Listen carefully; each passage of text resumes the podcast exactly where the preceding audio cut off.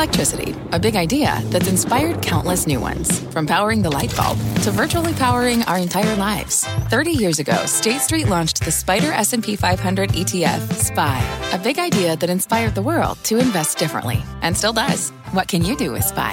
Before investing, consider the fund's investment objectives, risks, charges, and expenses. Visit SSGA.com for a prospectus containing this and other information. Read it carefully before investing. SPY is subject to risks similar to those of stocks. All ETFs are subject to risk, including possible loss of principal. Alps Distributors, Inc. Distributor. Stocks making a big comeback in today's session. What's leading the way? Here's something we haven't said too often lately. It's the Nasdaq and beaten down tech stocks. The most important hour of trading starts now. Welcome, everyone, to Closing Bell. I'm Sarah Eisen. The broader market seeing a late day rally. Here's where we stand in the market right now. Nasdaq Composite has turned green, and it's up substantially, up 1.2% or so. The S&P 500 only down 0.33%. At the lows, it was down 83 points. So you can see it's been a strong recovery. Dow still down about 1%. It's the cyclical groups that are still getting hurt the hardest in today's session. Energy, utilities, materials, and industrials, they're all down. Financials aren't having a great day. It's communication services, consumer discretionary, and technology. That is all green in the S&P. The low of the day for the Dow is down 742. We're down just about 200, a little more than 200 points right now. We've got a big lineup of guests for you to help break down today's action and how you should be playing it. Richard Bernstein of Richard Bernstein Advisors, Luthold Group's Jim Paulsen, Ariel's Charlie Bobrinskoy, RBC Capital Markets, Helima Croft with the plunge in oil prices, and Rockefeller's Ruchir Sharma on some interesting international opportunities. We'll start, though, with today's market dashboard. Senior markets commentator Mike Santoli is here looking at what the credit market is telling us, Mike, amid all these recession worries. Yeah, Sarah, I mean, it's a pretty consistent story no matter what markets you look at. This kind of wave of economic anxiety washing in overnight, mostly from Europe, really pressured our markets. We kind of absorbed it and have recovered after the European markets closed, but still, dollar up. Credit market's not looking great. Here's the S&P 500 still holding above these lows. Remember, 36.66, the closing low, 36.36.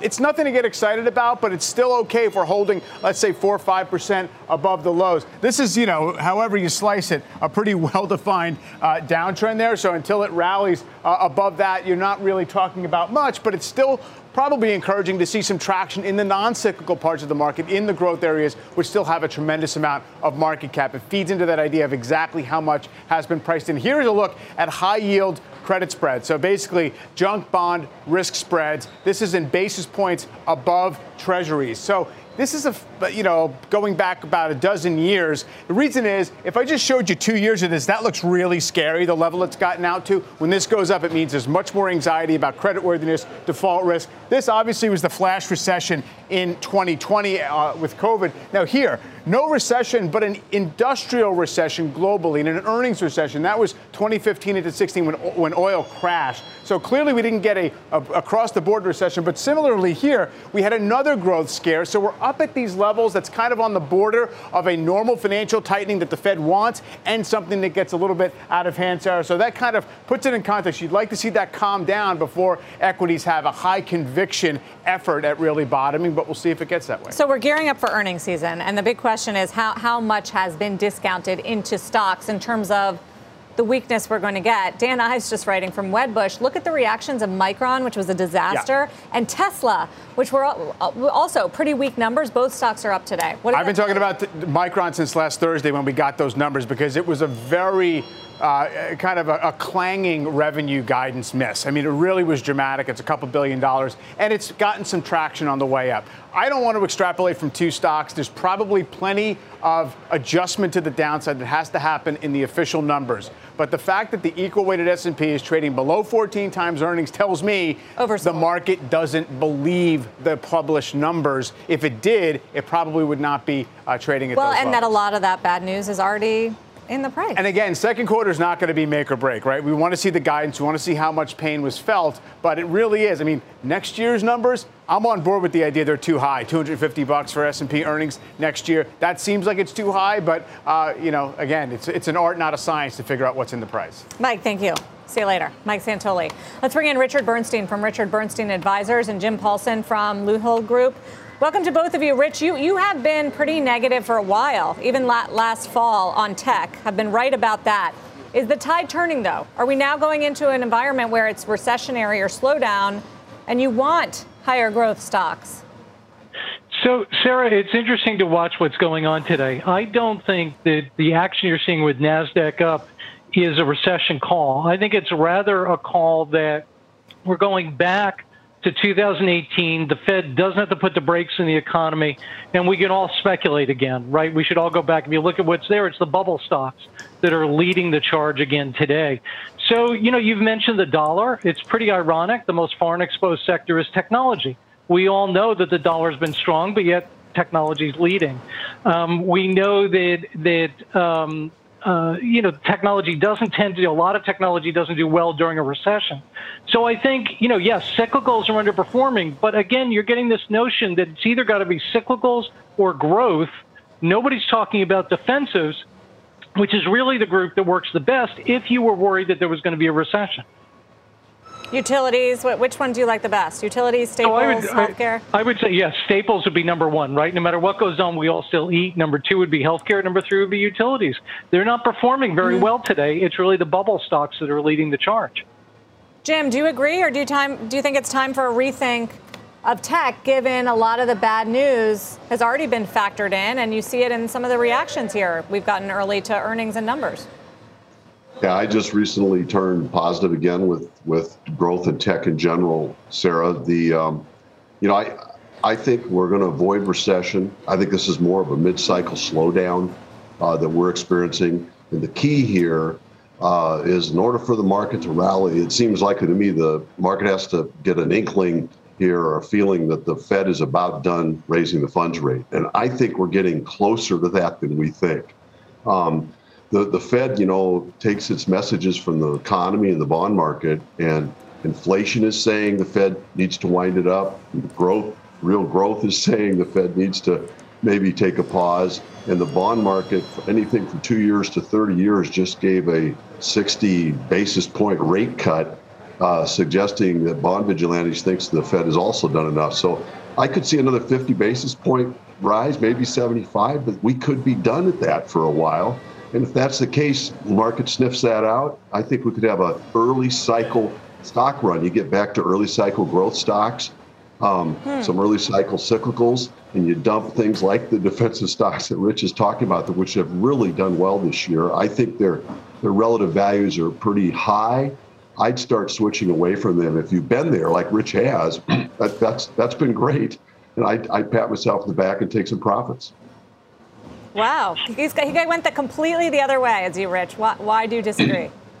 Well, I would say, Sarah, I think we're too focused on an economic recession. I love Jim. Jim and I have known each other for a bazillion years, and we're great friends and everything. But, you know, as many a senator says, my good friend from Minnesota, I have to disagree with him on. And I think, look. Why not? What if we do manage to escape? What if we do manage to avoid a recession, and there's been enough pain that the Fed takes a pause?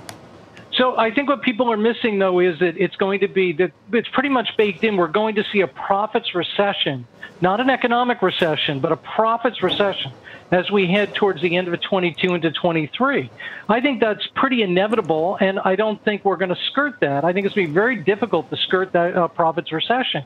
But look, if we do, and everything's fine, and inflation really does go away, and then it's 2018 all over again. And I agree with Jim that you'd want to be in tech. I just don't think we're going back to 2018. I think the world has changed, and portfolio has been very slow to change. That if we do a mild recession, inflation is not going to go away.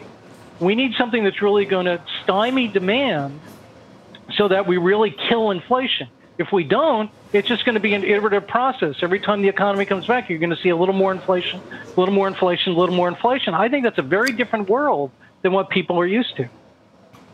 Jim?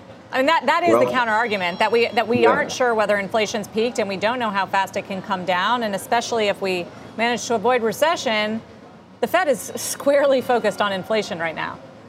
Well, I think that the evidence of inflation is becoming, rolling over is becoming pretty strong in my view. We have lost the entire thrust of commodity prices. Industrials are down to their lowest levels in over a year. Egg prices have rolled over, now energy prices. So the entire commodity thrust is now in reverse. Core CPI, PPI, PCE have all rolled over year on year for 2 months, some even more. Core PCE is under a 4% rate.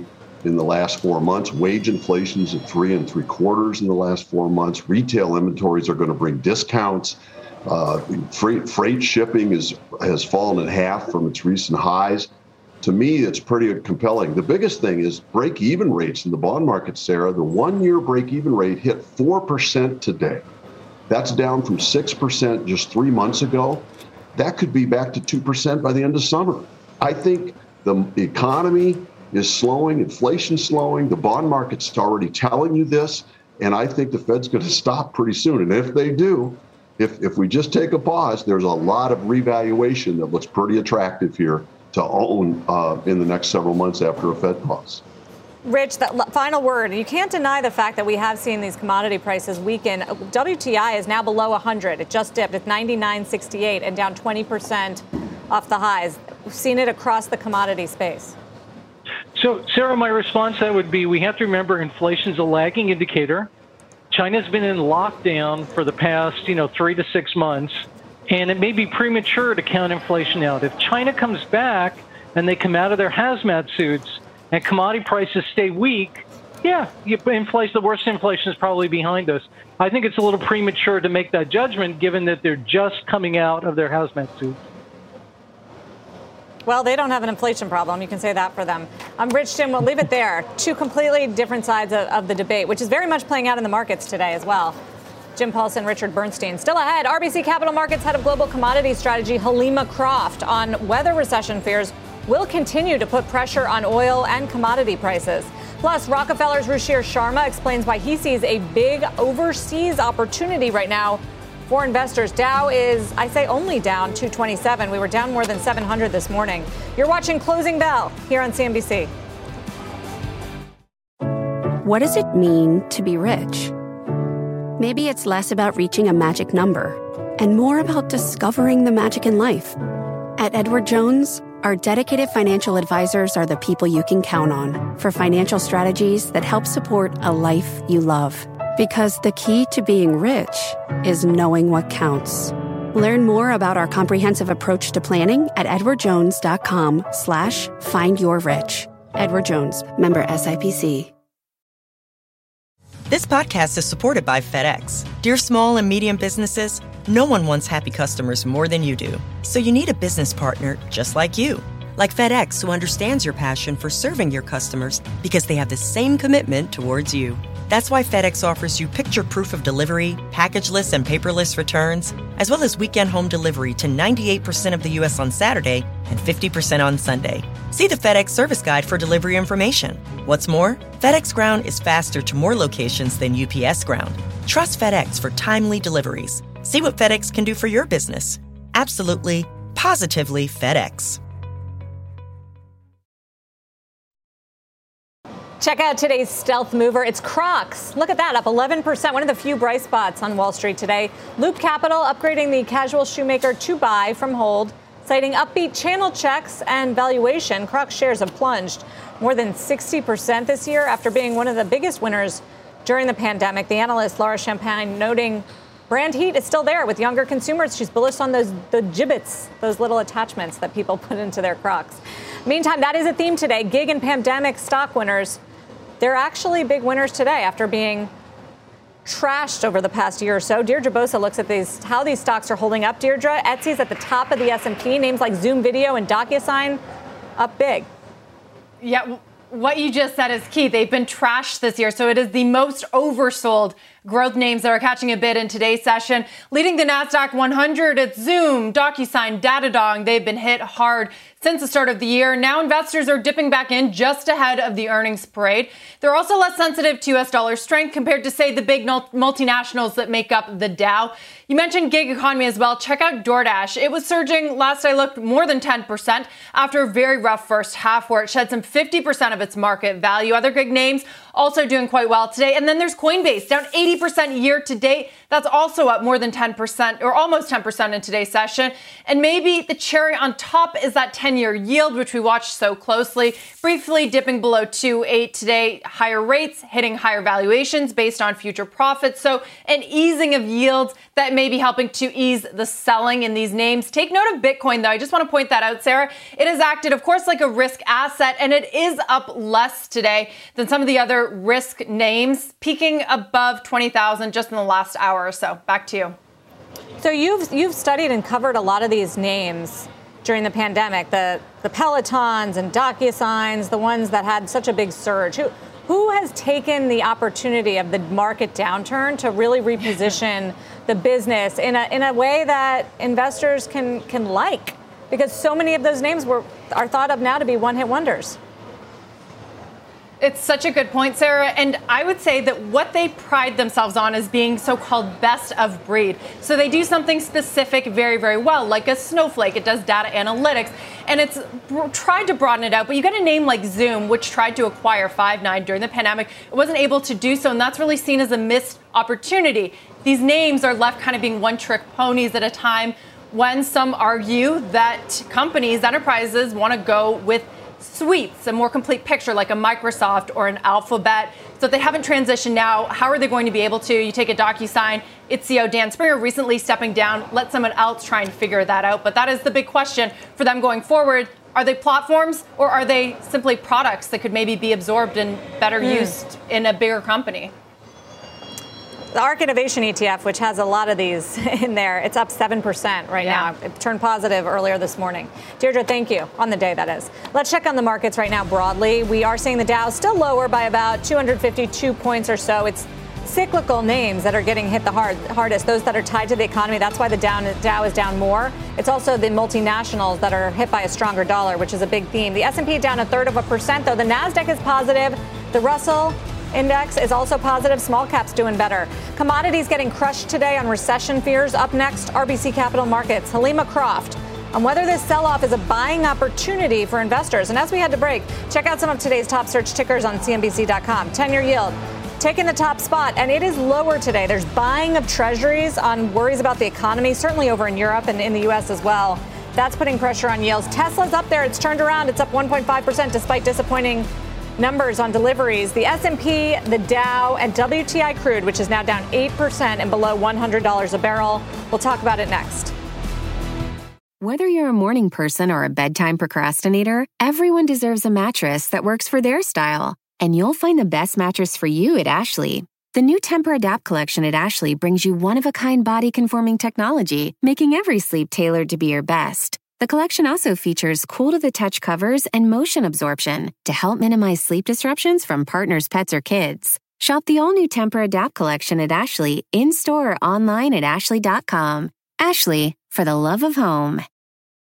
CNBC has quick and easy to understand business news updates at the open, midday, and close every weekday.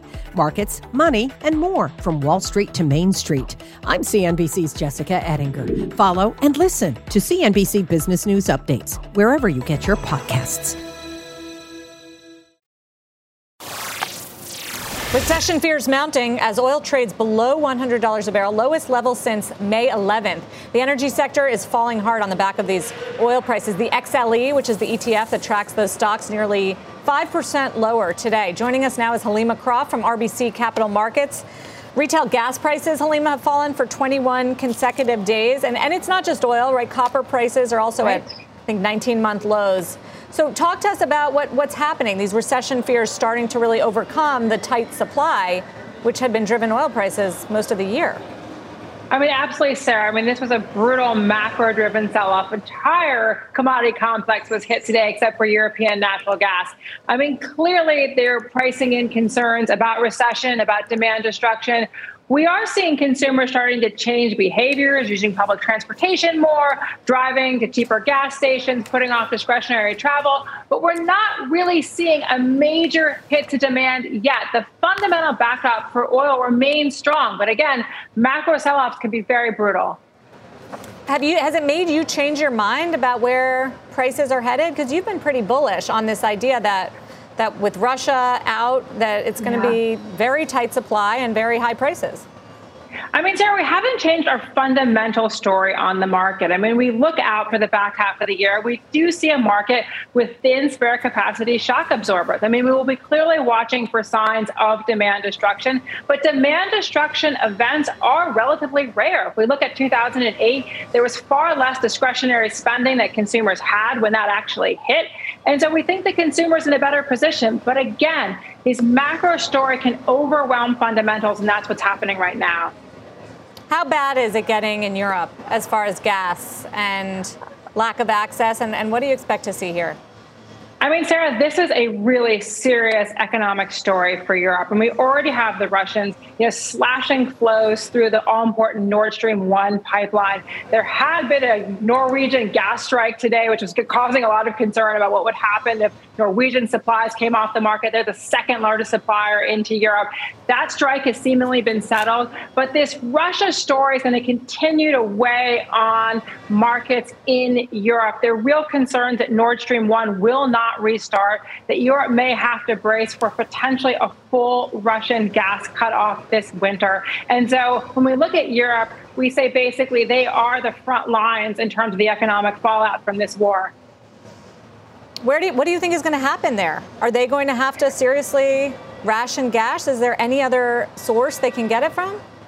No, I mean, this is the problem. There's no SPR for natural gas at this point, Sarah. And so basically, you know, there really is not another supplier that can backfill Russian losses on a significant scale. And so, yes, we're going to potentially have to look at rationing, industrial curtailments. That's why you have European governments coming out and talking to consumers about ratcheting down consumption. We're not really having that conversation on the scale in the United States that it's happening in Europe at this point.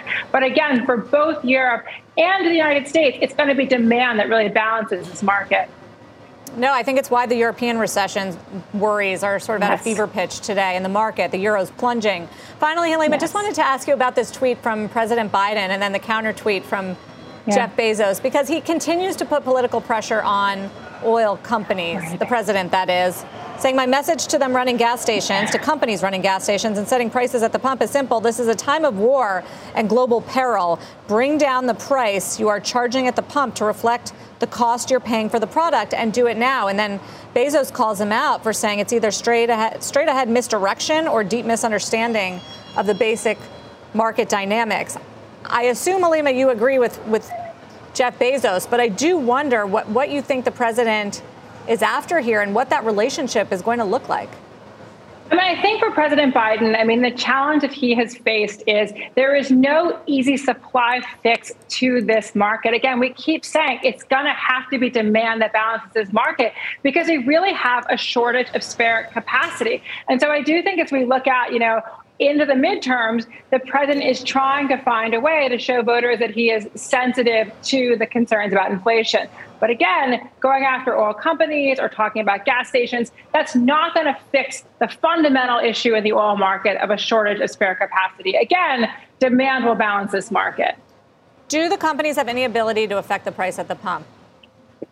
I mean, here's the issue, Sarah, is that most gas stations, the vast majority, are independently operated. I mean, what President Biden has been trying to do is trying to get, you know, oil companies to basically produce more. But that's not going to be an immediate fix, as we all know. You can't just turn this on quickly. He's going to Saudi Arabia, trying to get more oil from Saudi Arabia. The Saudis have, you know, potentially, you know, between around OPEC, maybe 2 million barrels.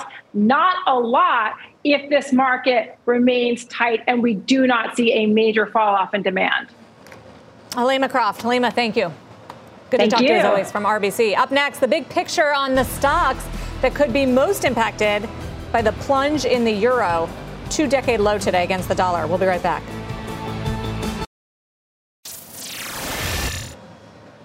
Well, earlier it looked like it was going to be one of those ugly days, but it has been a big reversal intraday, and we are coming back. The Dow down only 192. It was down 742 at the low. You've had a number of stocks turn green today. Nike has been an outperformer all day, but now you've got names like Salesforce, Apple, Home Depot, Walmart, Microsoft, Disney, all on the list, and some other winners as well, following a lot of these consumer Communication services and technology stocks higher today, with the Nasdaq up 1.5%. Perhaps it's the reversal in Treasury yields, which are under pressure today on worries about the economy. Bitcoin is higher. A lot of the seemingly riskier parts of the market doing better today. Today's big picture, it is, of course, the euro dollar inching closer and closer to parity. $1 to €1. It hasn't happened since 2002, back early in the whole euro experiment. The euro's weakened more than 9% in the last 6 months. It's now at a 20-year low. Why? Because European economy is in worse shape than the U.S. economy. It's more dependent on Russian oil and gas, as we just heard from Helima. French factory numbers overnight were a sign of the pain that could be to come. And like the Fed, the ECB is tightening into this slowdown because inflation there has been soaring as well. That's a bad mix. So the Fed has more room to tighten. It already has done so. And that makes the dollar a much better bet. But that strong dollar is bad news for U.S. stocks that do business in Europe. From tech to pharma to consumer, think Mondelez, Estee Lauder, Microsoft, NVIDIA, Pfizer, J&J, just to name a few, with heavy European exposure.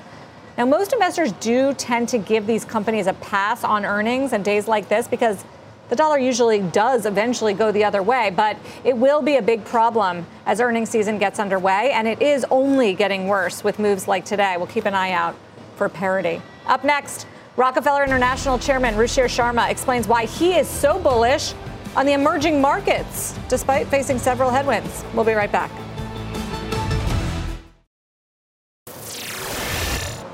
Emerging markets underperforming the S&P over the past 12 months or so, but it's now the time to jump in. Rockefeller International Chairman Ruchir Sharma writing in the Financial Times, emerging markets are in better shape than you think.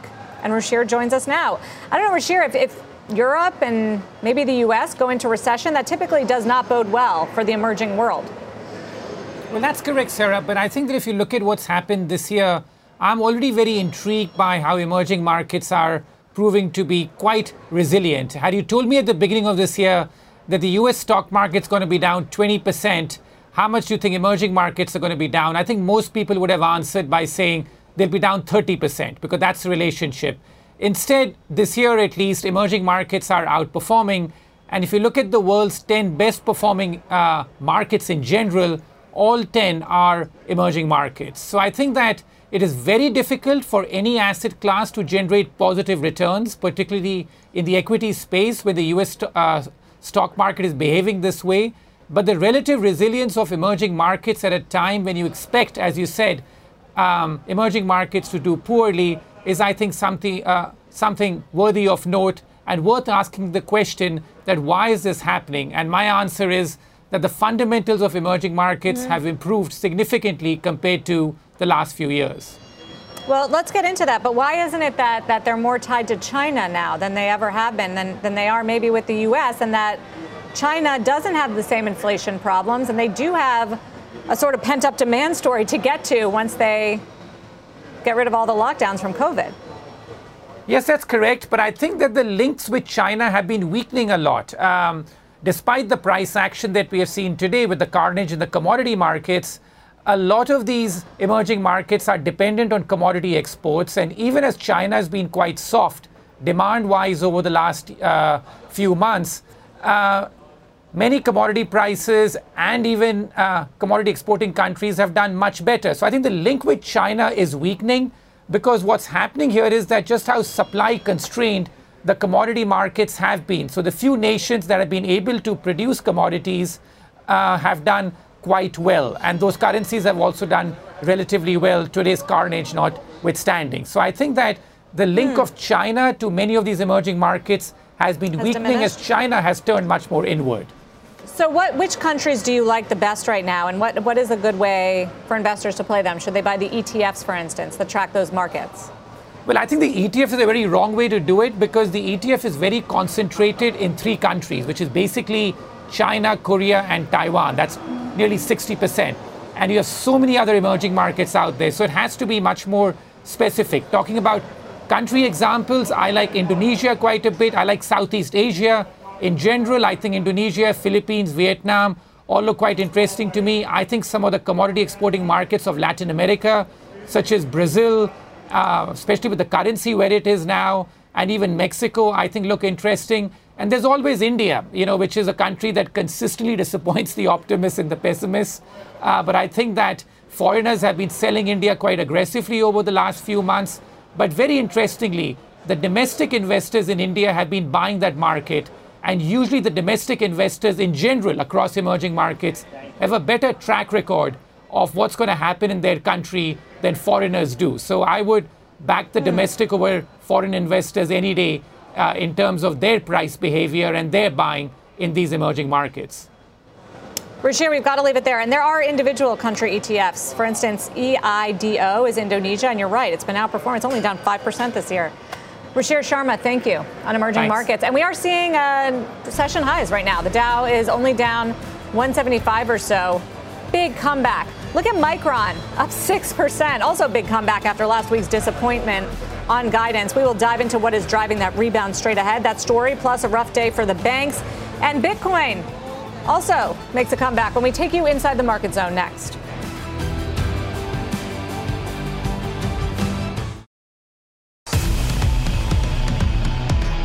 We are now in the Closing Bell market zone. Ariel, head of investment group, Charlie Bobrinskoy, back to break down these crucial moments of the trading day. Plus, Christina Partsinevelos on Micron and Leslie Picker on the banks. Weaker today. The major averages, though, rebounding from their worst levels of the session. The Nasdaq, the clear outperformer for a change. Charlie, it's not your kind of day. It's the kind of day where Datadog and Bitcoin look better than some of the industrials and the banks and the materials that you favor. What do you think is driving it? Yeah, I almost called you to reschedule today because this is not my kind of day. Clearly, this is a day where the market got more confident that we're going into recession.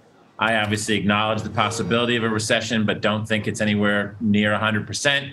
Paul Samuelson famously said the market has predicted 9 of the last 5 recessions. I think that's about right. I think in this case, the market is just excessively confident of a recession.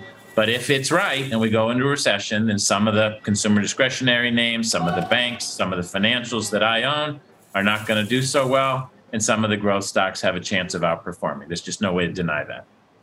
Are there any value stocks in that growth stock basket that would do well that you might be interested in?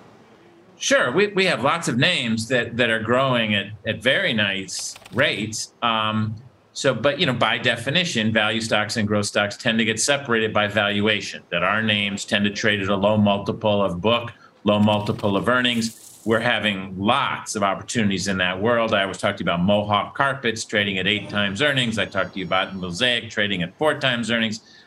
So our names are very cheap. The one thing you do pay is there's sometimes short-term headwinds. And what Ariel's all about is trying to look past those short-term headwinds to long-term opportunity. Right now, the market is extremely focused on short-term headwinds. Well, let's hit the automakers, Charlie. A trio of them making headlines today. J.P. Morgan cutting its price target and earnings estimate for Tesla after the EV company announced disappointing second quarter deliveries. The stock turned around, though. It's up 2%. Ford announcing second quarter sales increase by just 1.8%. That was a miss as well. And according to a published report, Stellantis could slash production by more than 200,000 vehicles this year because of the global chip shortage. Phil LeBeau joins us. Phil, Tesla and Ford deliveries, all about the EV demand. What about production and their ability to increase how many EVs they can build? Well, that's the big question, and I think that's one reason why you don't see a whole lot of love for the auto stocks right now. Everybody knows EVs are coming, and yet at the same time we know it's going to be a longer and bumpier road than many were hoping for. As you take a look at Ford and Tesla and Stellantis, keep in mind a couple of things here. When you look at the Tesla deliveries, 254,000 vehicles, yeah, a little bit light of some of the analyst expectations, but not dramatically so. And we knew what was happening in China. In fact, many believe the second half of this year, they're going to ramp production. The Ford June sales, that's a year-over-year comparison. But a year ago, in June, they had a drop of 27% because of the chip crisis. So people look at it and they say, okay, you had an easy comparison there. And then finally, Stellantis, there is a report out of Europe that year-to-date production down 14%. Bottom line is this. For the automakers, Ford, GM, Stellantis, Honda, they all hit 52-week lows today. And that, Sarah, is primarily because there's not a whole lot of optimism in this group, despite the record pricing that they have right now. Yeah, this is typically pretty cyclical and also tied to those loans. Phil, thank you. Anything you like here, Charlie, in the auto space? We love BorgWarner. We love BorgWarner. I have never seen shortages like this. If you drive around and look at lots, dealer lots, there is just nothing for sale. That is going to get fixed. The chip problem is going to get fixed. When it does, there is tremendous backup. There's tremendous demand that's going to get filled eventually. We're going to go back to 17 million cars a year, and names like BorgWarner, the powertrain maker, are going to do very well. It's been ugly. BorgWarner down 30% or so in the last 12 months. Micron plunged last week, remember, after issuing disappointing guidance. But the stock is rebounding today after the chipmaker CEO gave investors some reasons to be bullish about the long-term outlook. Listen. Near-term headwinds related to consumer demand and inventory adjustments by our customers are impacting our outlook. But the long-term trend of AI, of 5G, of electric vehicles, and of course cloud computing, all of these trends really need more memory, more storage. Christina Partsenevelis joins us. China, maybe an improving lockdown situation there could also be helpful, Christina. And also I think it shows you just the positioning around these stocks into earnings and just how bearish the street got. Yeah, how bearish, but I think a lot of investors underestimated how much of an impact China does have. Micron, for example, they said overall sales in China dropped 33%, but that created a 10% impact on overall revenue for the company. That is a substantial number. So even if there is a slowdown in China and then they eventually get back online, fewer lockdowns, to answer your question, yes, it will be a tailwind. And one other point, too, is talking about the over-reliance on China. Just today, there was a new report from Bloomberg saying that the United States is asking the Netherlands to ban chip equipment maker ASML from sharing its data and technology with China because they don't want China to be the leader in chip making. So we have an email out to the Commerce Department, and ASML, as an example, the stock is down over 4% today. So it's a lot of moving parts over here, but of course the United States, with the CHIPS Act going nowhere, is trying its best to maintain its footing on the global stage. I learned a lot about that in Aspen last week talking to Intel CEO Pat Gelsinger. It's pretty scary stuff if we don't pass that act. Thank you, Christina. Christina Partsenevelos. The chips have had a rough go here as there are concerns about the economy, Charlie. Is that a sector you should continue to steer clear from because they are very cyclically oriented? And we saw from Micron, although the bounce today shows it might have already been in the stock. So chips are to the U.S. what oil and gas is to Europe. Europe let itself get too reliant on an undependable supplier in Russia, and we let ourselves get too reliant on undependable suppliers throughout Asia. And it was just a strategic mistake. I think we now realize it. Frankly, I didn't think it would take 2 years to fix, but it has, and it continues to be a problem. And everybody you talk to in the space says that it is not going to get fixed in the next 6 months. So this is a tough industry. It's a competitive industry. It's a capital-intensive industry. It's one where it costs billions of dollars to open up a new plant. But we need to bring this technology back home. Relying on these unpredictable suppliers is just devastating. Well, the national security impact here also looms large. And the money's going to go elsewhere. Europe is subsidizing its chip makers and others. Let's hit Bitcoin because it made a late day bounce back. The cryptocurrency now back, look, above $20,000. It's hovered around there for much of the past 3 weeks. We're also seeing more consolidation talks in the crypto universe. Yesterday, Singapore-based crypto lender Vauld suspending all withdrawals, trading and deposits on its platform. And now today, competitor Nexo said it offered to buy Vauld, signing a deal giving the two companies 60 days for exclusive talks. Charlie, I know you're not a fan, right? But it is interesting to see how this industry is sort of lifting itself up. FTX, Sam Bankman-Fried also bailing out some of the competitors. And there's a question about what the future looks like of Bitcoin because it is being stress tested. Look, you have to invest based on underlying value and use case. And what we have found is that Bitcoin and cryptocurrencies, and I'm going to get lots of angry letters at me. Yes. Yeah, this is not a currency. It's not a value, a safe haven for value. It is a wonderful currency if you're trying to engage in illegal behavior. But just as the U.S. government cut down on gold transactions because people were evading taxes in the 30s and 40s. They are going to continue to regulate this space and make it harder for people trying to do illicit activity. I think this is, frankly, an area that has a lot farther to go down. There are going to be a lot of these companies that are going to have liquidity problems. There is no underlying value. Do you think we need to see more pain in the price and as all these skeletons come out of the closet before we see a real bottom for the stock market?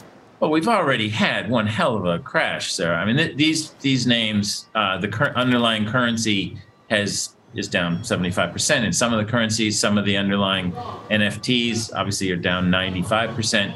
This is, there is no there there. And so I think there's still a lot of pain to be had here. I know, again, there are a lot of true believers in this space, but there's just no underlying value to the currency itself. Well, you're in good company, at least. Warren Buffett and Charlie Munger agree with you. Let's talk about, which I know doesn't surprise you, they agree with you on a lot. Let's talk about the banks, because recession fears and those falling bond yields are proving to be a double whammy for bank stocks today. Leslie Picker joins us. Two forces putting a lot of pressure, and we've got the yield curve about to invert again. Not good for banks. That's right, Sarah. So recession fears have really been the bulk of the concern surrounding banks for much of the year, probably dating back to when Russia first invaded Ukraine. But they've had this countervailing force of rising yields. And that's true because banks do become more profitable by charging more interest than they pay out to depositors. However, now that yields are sliding as well, creating, as you mentioned, a double whammy for banks, that's creating some pressure on the sector, although it's bounced back a little bit with the broader market today, well off their lows of the session. There were also a few price target cuts on Friday before the holiday weekend, and investors may be doing some repositioning ahead of bank earnings, which, believe it or not, kick off next week. Leslie, thank you. Charlie, we're going to get bank earnings, as Leslie mentioned. Can these stocks work if the yield curve is inverted? New lows for the year today. Yeah, this has not been good for those stocks. Some of them are so cheap, Sarah, that I think there's real opportunity here. I mean, my grandfather taught me a lot of things when I was a boy, and one of the things he taught me was buy banks at less than one times book. He had some strange fairy tales that he told, but that was one of the ones he told. And Goldman Sachs at less than book, Citi at 50% of book. J.P. Morgan is getting now down close to book. These stocks are very cheap. And frankly, the credit situation is very good. We may be going into a recession, but individual investors have very strong balance sheets. Corporate America is in very good shape. I'm actually pretty bullish on the outlook for banks over the next 12 months. Which one's your favorite? Who looks the cheapest?